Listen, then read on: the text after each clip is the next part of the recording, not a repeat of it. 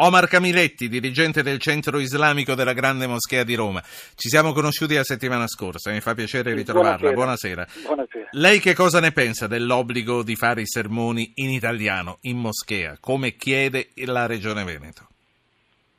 Beh, eh, in realtà sarebbe una cosa ovvia, eh, perché eh, io quando vado in Gran Bretagna o in, in Germania, in Francia, dove le comunità sono eh, stanziate già da parecchi decenni, eh, la sento nelle lingue eh, del paese.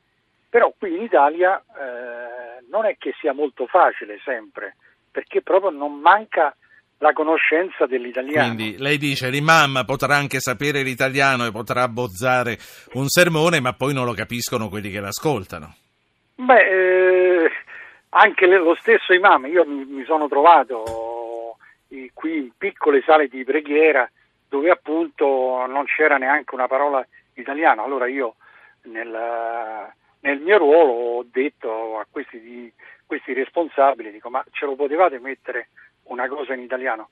Ma non è una cattiva volontà, è proprio una diciamo in, incapacità, ancora siamo in una fase di stand-by. Però lei, eh, lei, ritiene che sia un obiettivo verso il quale puntare, è un obiettivo da raggiungere, quello di parlare tutti in italiano e di permettere a tutti noi di capire che tipo di prediche si fanno.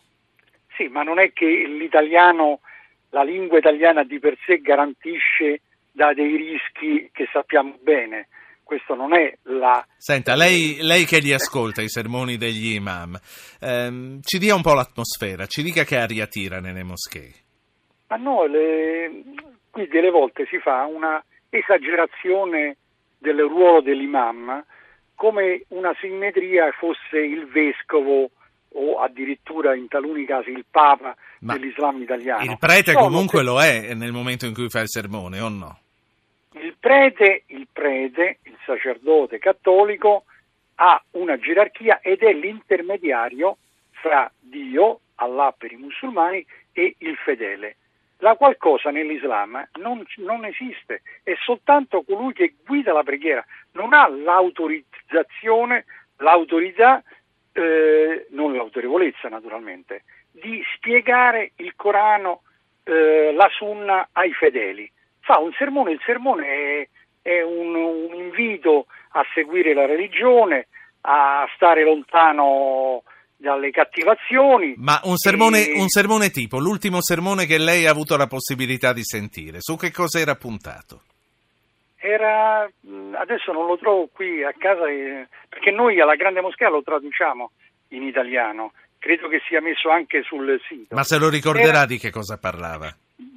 Sì, era sulla eh, morte e quello che avviene dopo la morte, quindi un sermone assolutamente, diciamo così, di carattere religioso, questo eh, nella mia moschea naturalmente, la grande moschea.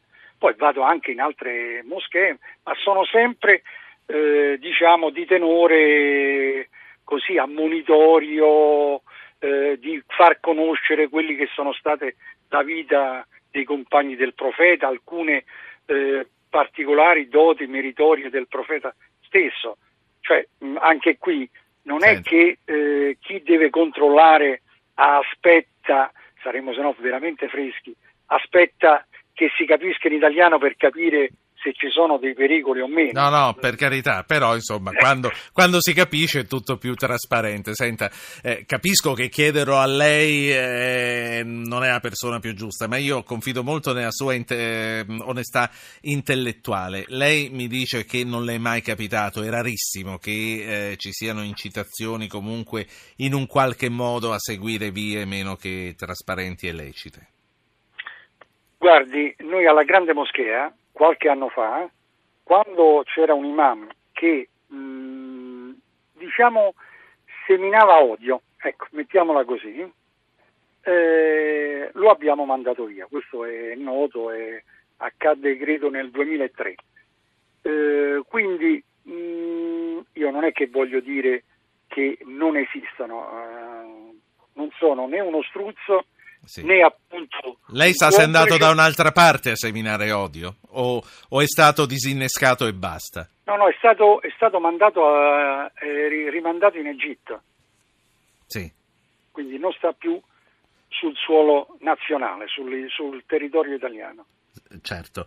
E l'ultima cosa che le voglio chiedere, eh, per quanto riguarda la legge del Veneto, ci spiegava, forse lei l'ha sentito poco fa, ci spiegava sì, il Presidente del Veneto che non è solo questa, anzi forse questa è la cosa meno importante, quello che loro chiedono ai comuni è di vigilare eh, sulla, sulle sale, sugli edifici, sui, sui luoghi dove vengono eh, poi organizzate le moschee. Lei su questo è d'accordo? Eh, abbiamo situazioni un po' insomma abitativamente a rischio qui?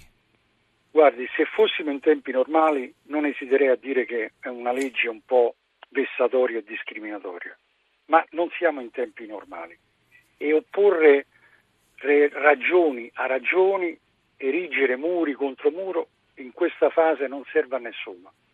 Io credo anzi che bisognerebbe trasformare, questo lo, lo, lo chiedo ai miei confratelli, ne ho parlato, trasformare questa forza contraria in positività. Ad esempio, ma è la priorità oggi costruire moschee? Io l'ho chiesto al responsabile della moschea di Firenze, nonché presidente dell'UGOI, Esedin, e lui mi ha risposto candidamente, c'erano anche dei testimoni, no, i benefattori se non vedono mura non ci danno donazioni.